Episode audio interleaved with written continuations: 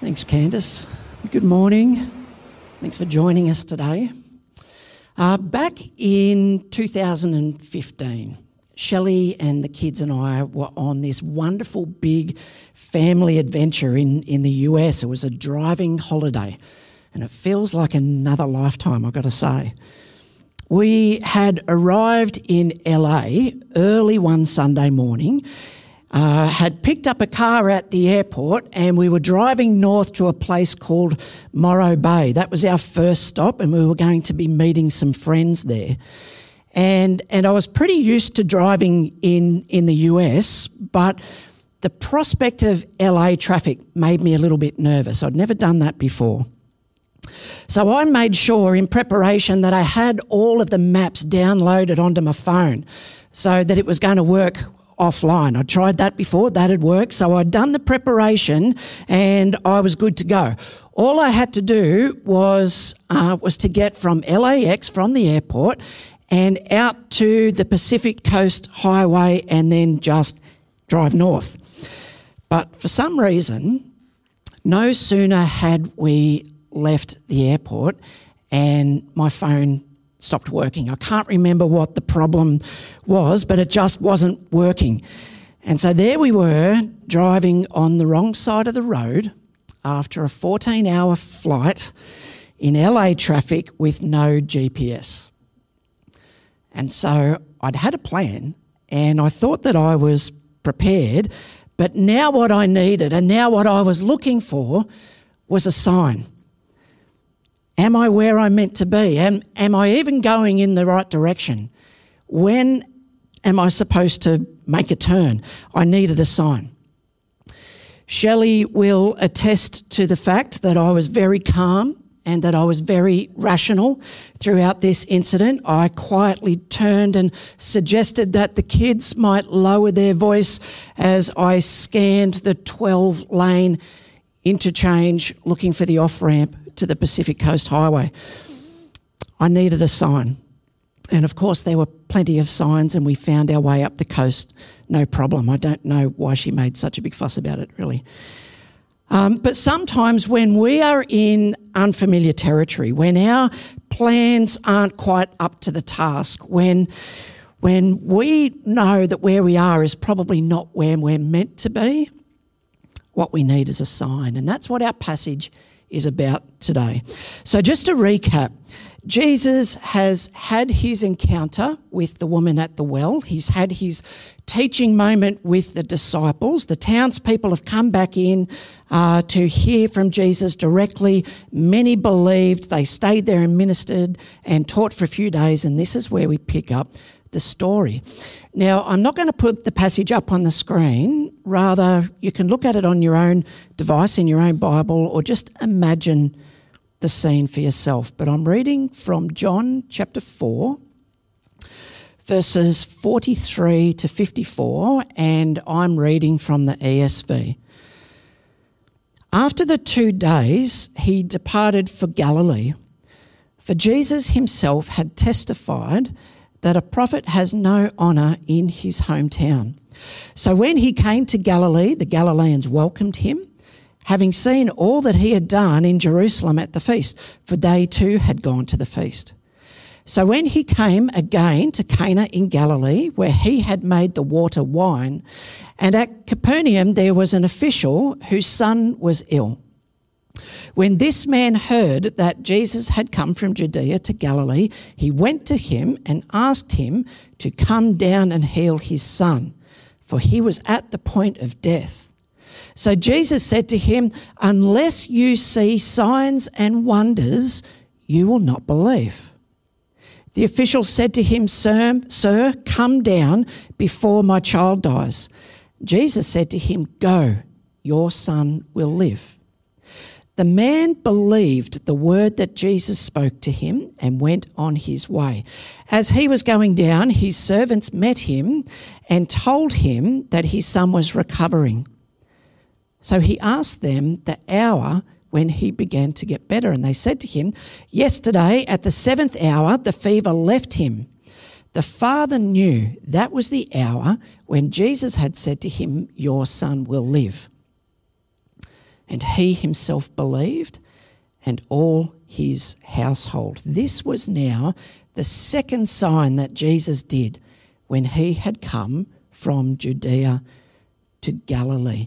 So when he came to Galilee, so we're on a journey here. Let's get ourselves located.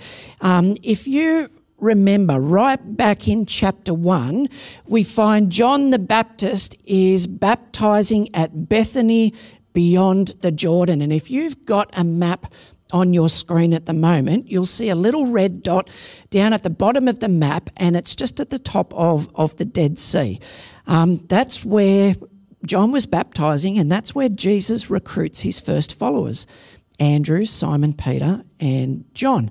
From Bethany, they then travelled up to Galilee, probably not in a straight line, and recruiting Philip and Nathanael on the way to Cana, and that's where Jesus had turned the water into wine at the wedding in chapter 2. So you might see, you might be able to see there just how close Cana is to Nazareth, Jesus' hometown. From Cana, they then travel a short distance to Capernaum in Galilee, and that's where they rest after the wedding. Then from Capernaum, they travel back down to Jerusalem in Judea for the Passover. And we just heard about that then in this passage, but in chapter 2, John says, Now, when he was in Jerusalem at the Passover feast, Many believed in his name, for they saw the signs that he was doing. From Jerusalem, Jesus and the disciples went out into the Judean countryside. This was in chapter 3. They're resting again after ministry.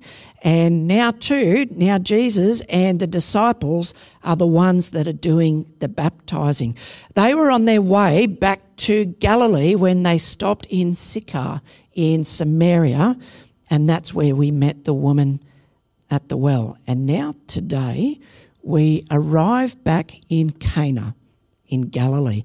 And this is familiar territory for Jesus. And it turns out that there is a problem with familiarity. A prophet has no honour in his hometown.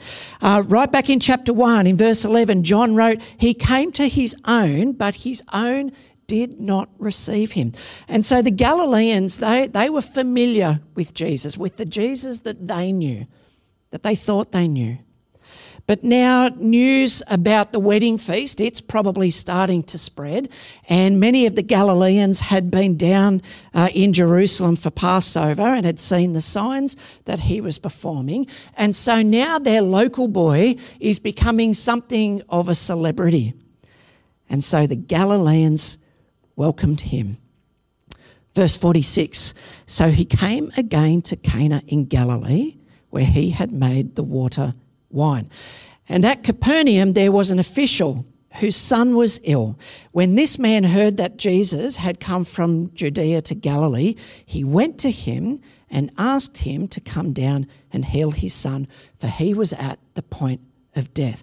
So, who is this official? Some translations will say a nobleman. Some will say a royal officer or a royal official. He's probably a member of Herod's court. He could be a Jew, he could be a Gentile, he could be a Roman official. It doesn't say. He's probably not the centurion that appears in the synoptics. The Greek word here is basilikos, and it means a royal officer, a royal official. So this guy had some serious rank. It is quite possible or even probable that he was a member of the nobility, that he's a member of a noble family, of a royal family. And so this means that his rank is by virtue of his family lineage rather than through merit. And this would mean that his son is a royal heir. And so there's a lot at stake here because this boy is at the point of death.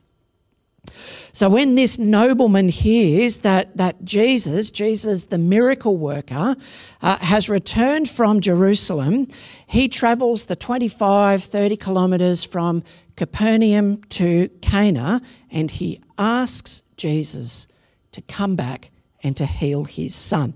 Some translations will say that he begged Jesus to come.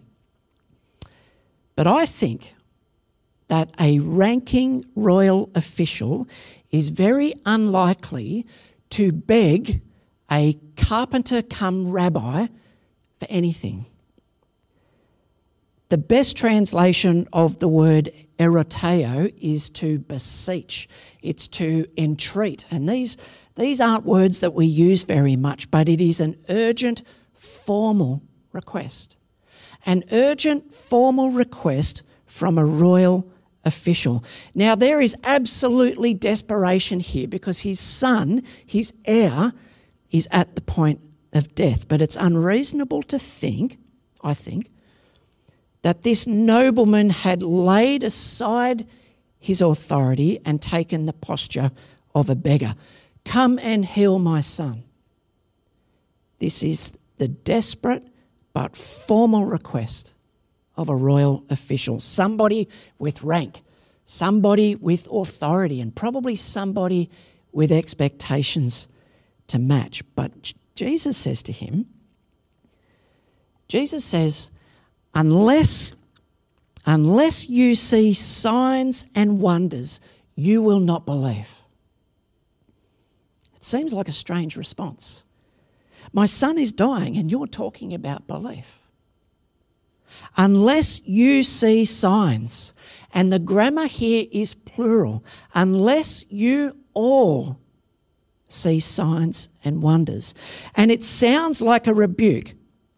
And Jesus is directing this at everyone, not just the nobleman. He says, Unless you all see signs and wonders, you all will not believe. And we hear this, I hear this, and think, well, Jesus is really cranky about this. We really should not need a sign. We should just be able to believe. We are made in the image of God. We have eternity in our hearts. All the information we need is right here in Scripture. We shouldn't need signs. Blessed are those who believe without seeing. Amen. And so we think that the solution is to try our hardest to believe with the information that we've got. It is up to us to believe without the need for signs, to have faith without revelation. But I think Jesus was right. I can imagine him. You, you guys are lost. You're blind you're broken. You are like sheep without a shepherd. Unless you see a sign, unless you experience a revelation of who I am, you will not believe. And I think he's right. I think he is simply stating a fact. We are not going to truly believe that Jesus is who he says he is and has done what he has said he has done without a personal revelation. I am not going to anchor my entire worldview in the idea that Jesus is God and that my life is in Him without a sign. It's foolishness. And John knows this.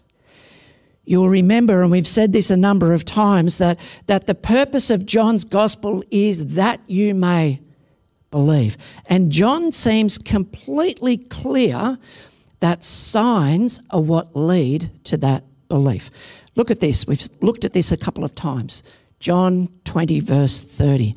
Now, Jesus did many other signs in the presence of his disciples, which are not written in this book, but these are written so that.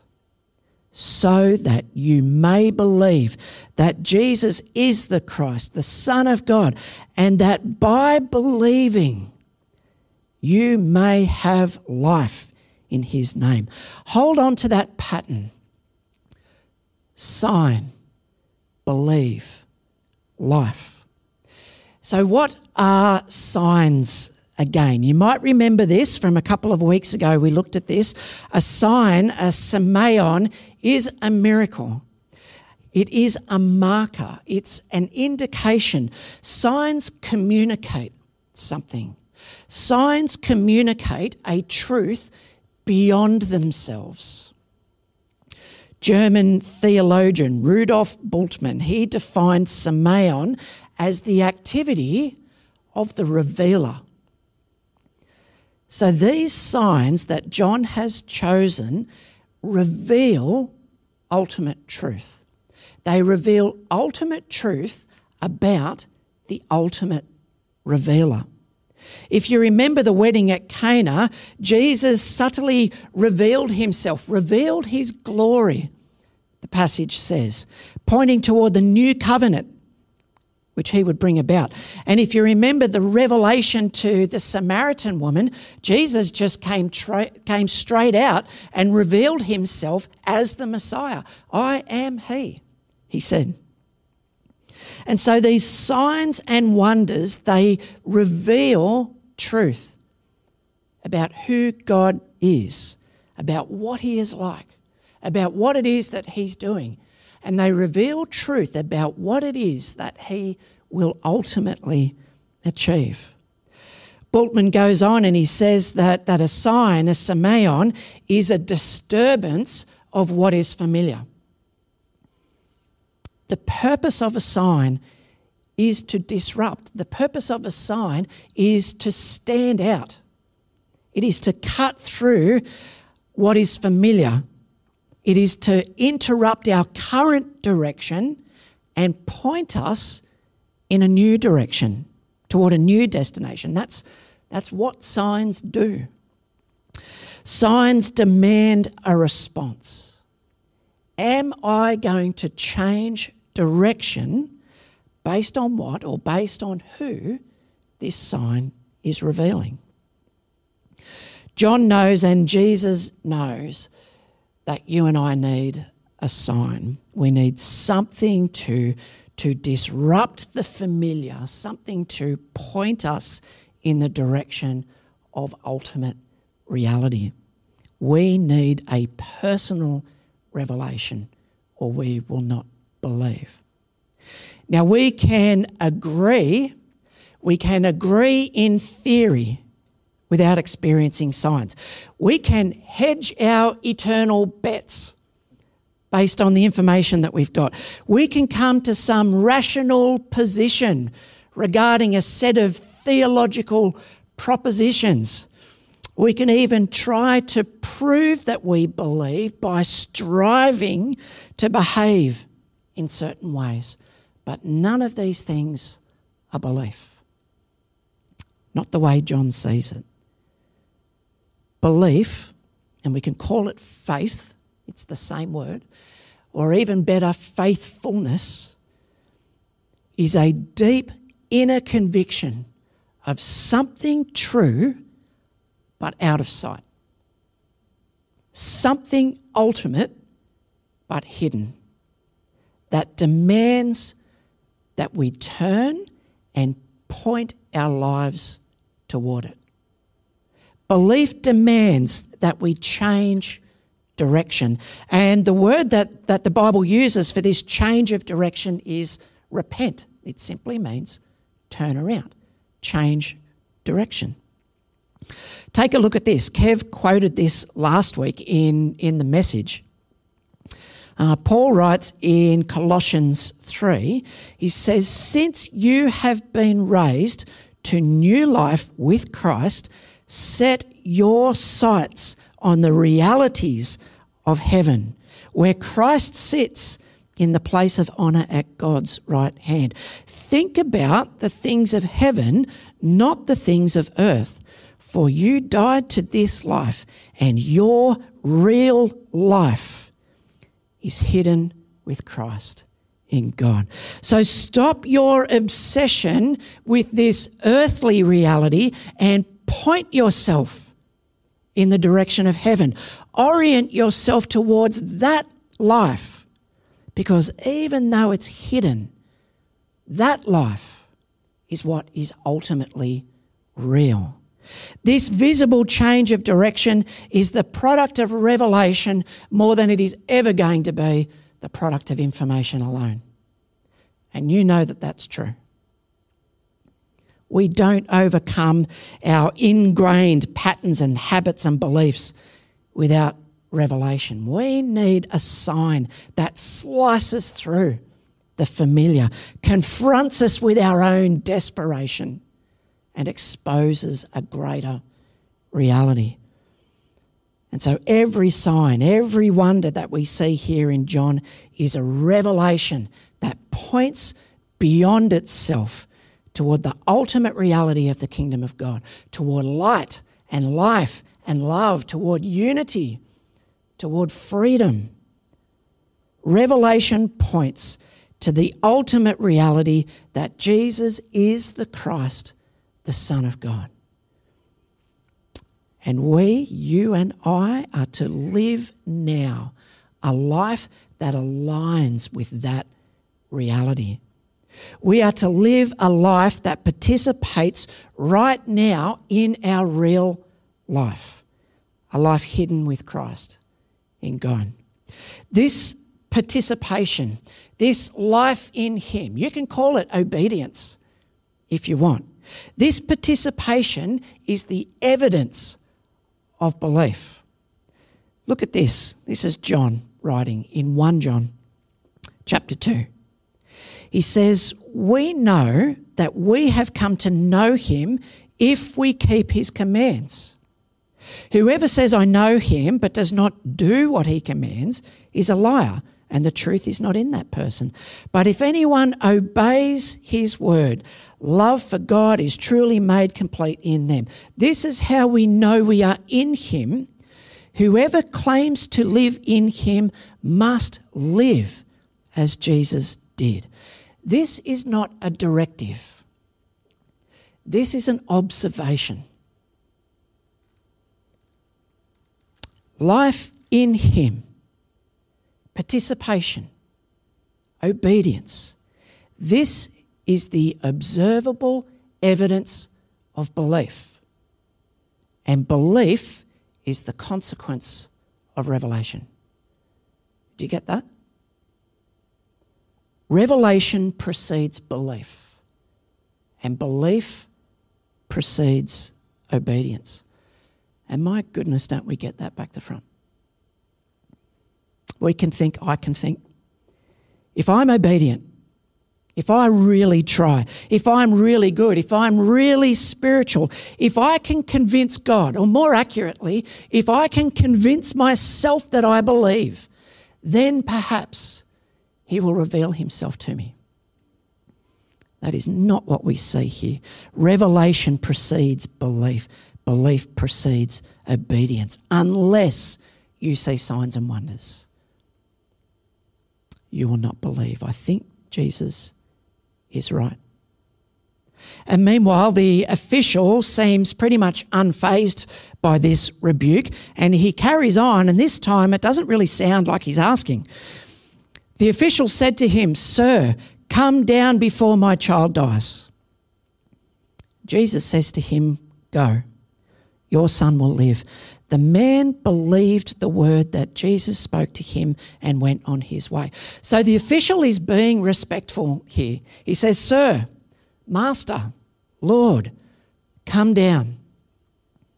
The word is literally descend, which is pretty cool. Sir, come down. Uh, and Jesus is not put off by this need for signs. And nor is he offended by the, by the official's forthrightness or his sense of entitlement. In fact, he seems completely okay with it.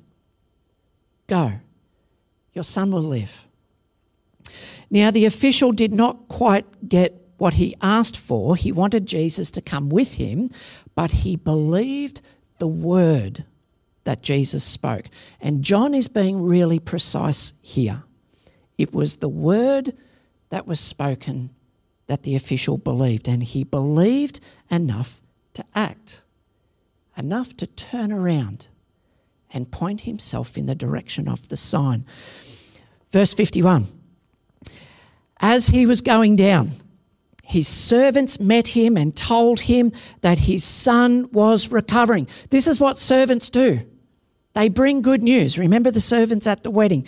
And so he asked them the hour when he began to get better. And they said to him, Yesterday at the seventh hour, the fever left him. The father knew that was the hour when Jesus had said to him, Your son will live. And he himself believed and all his household. So here we are, the seventh hour, the number seven again, perfection. Now, some translations say, and I don't know why they do this, um, will say one in the afternoon. Now, the Jewish day starts at 6 a.m., so 1 p.m. is the seventh hour, the perfect hour. Some commentators will make a big deal out of the idea that this official had really taken his time to get home. If he was on a horse, and that's possible, probable, it's only a couple of hours, um, even at a walk, and he would have been home before night. But this is the next day. Some will try to work out if this story goes across three days. And there are definitely metaphors and hyperlinks at work here between the royal son and Jesus himself. Your son will live. We're meant to join the dots here. And it's interesting that the other times that Jesus rebukes people for needing signs and wonders, he also draws the link uh, with his own death and resurrection. We see this in the synoptics. In Matthew chapter 12, 38, we read this. Then some of the scribes and Pharisees answered him, saying, Teacher, we wish to see a sign from you. But he answered them, An evil and adulterous generation seeks a sign. But no sign will be given to it except the sign of the prophet Jonah. For just as Jonah was three days and three nights in the belly of the great fish, so the Son of Man will be three days and three nights in the heart of the earth. So that's us. We are a wicked and adulterous generation. This is why we need a Saviour. And yes, we really do need a sign.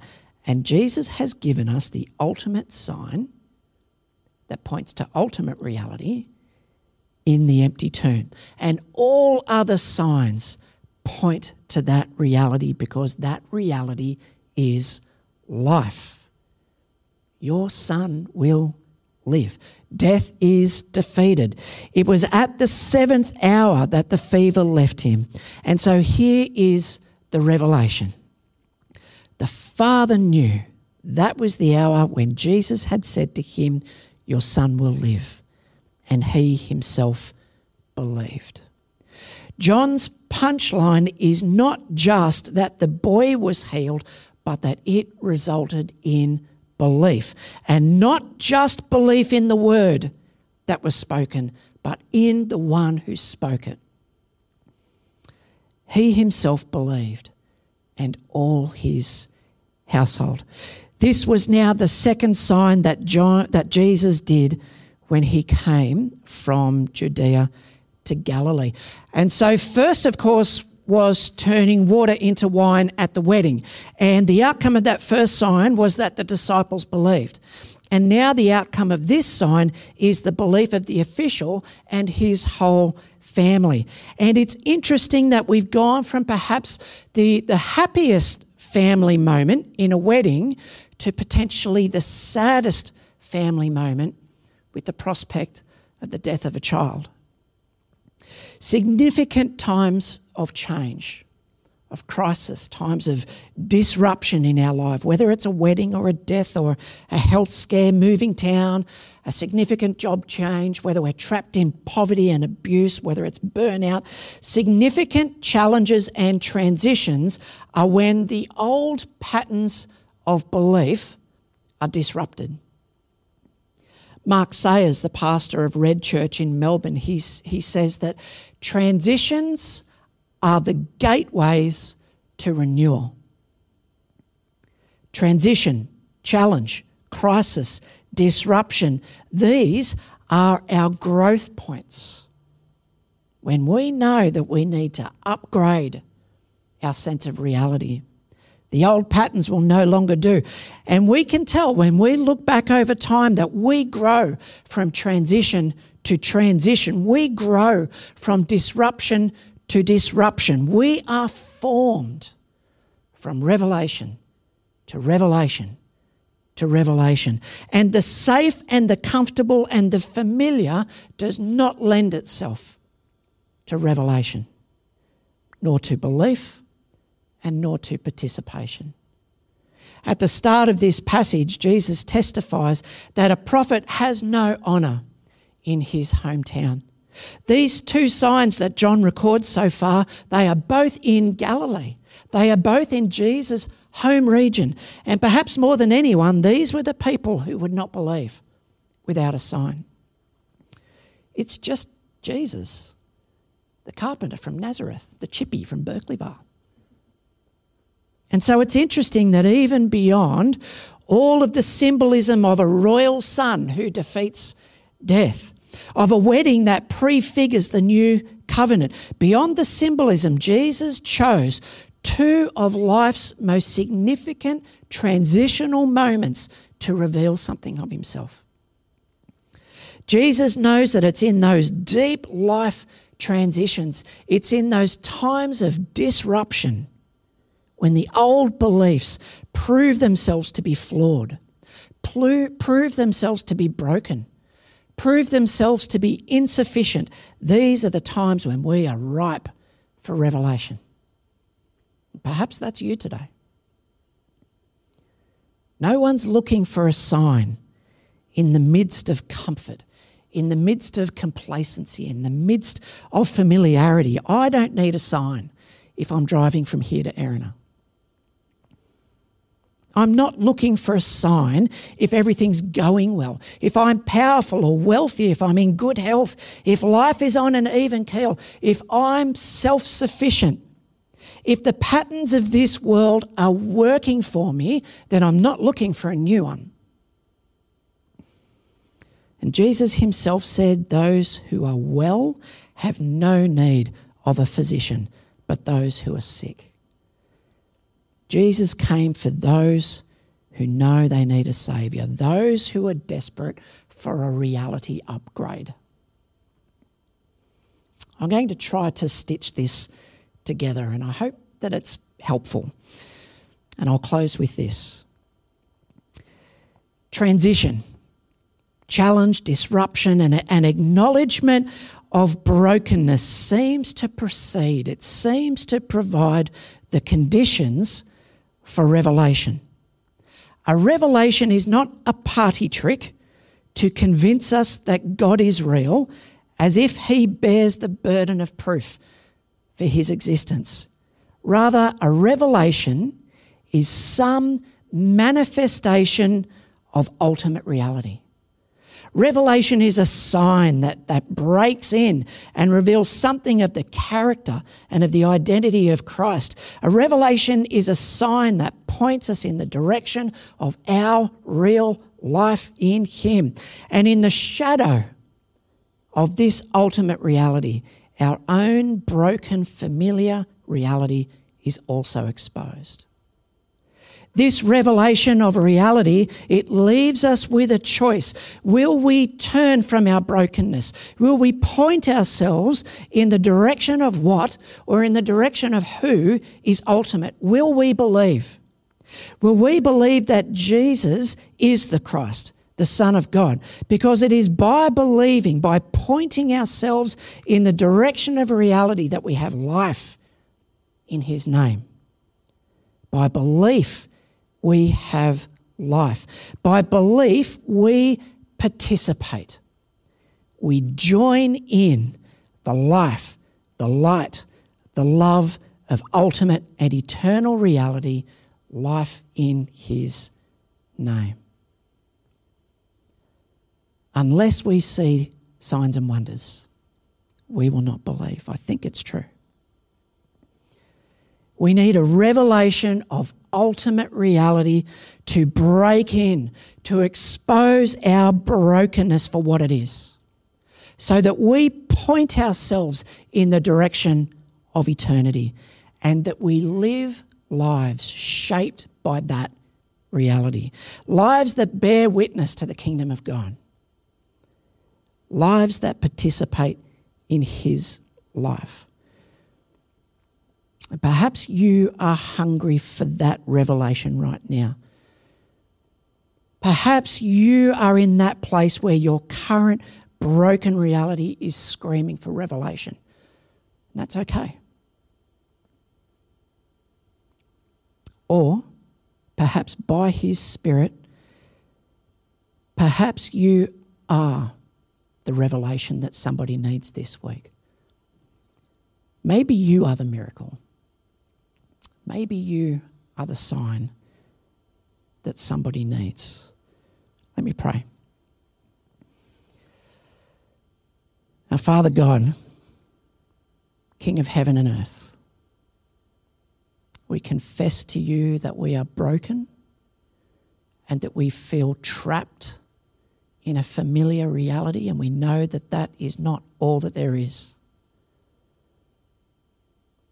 Our desire, Lord, is that your kingdom would come and your will would be done on earth as it is in heaven, that you would reveal that kingdom reality to us so that we might believe, so that we might point ourselves in the direction of that good, beautiful, and true ultimate reality in you.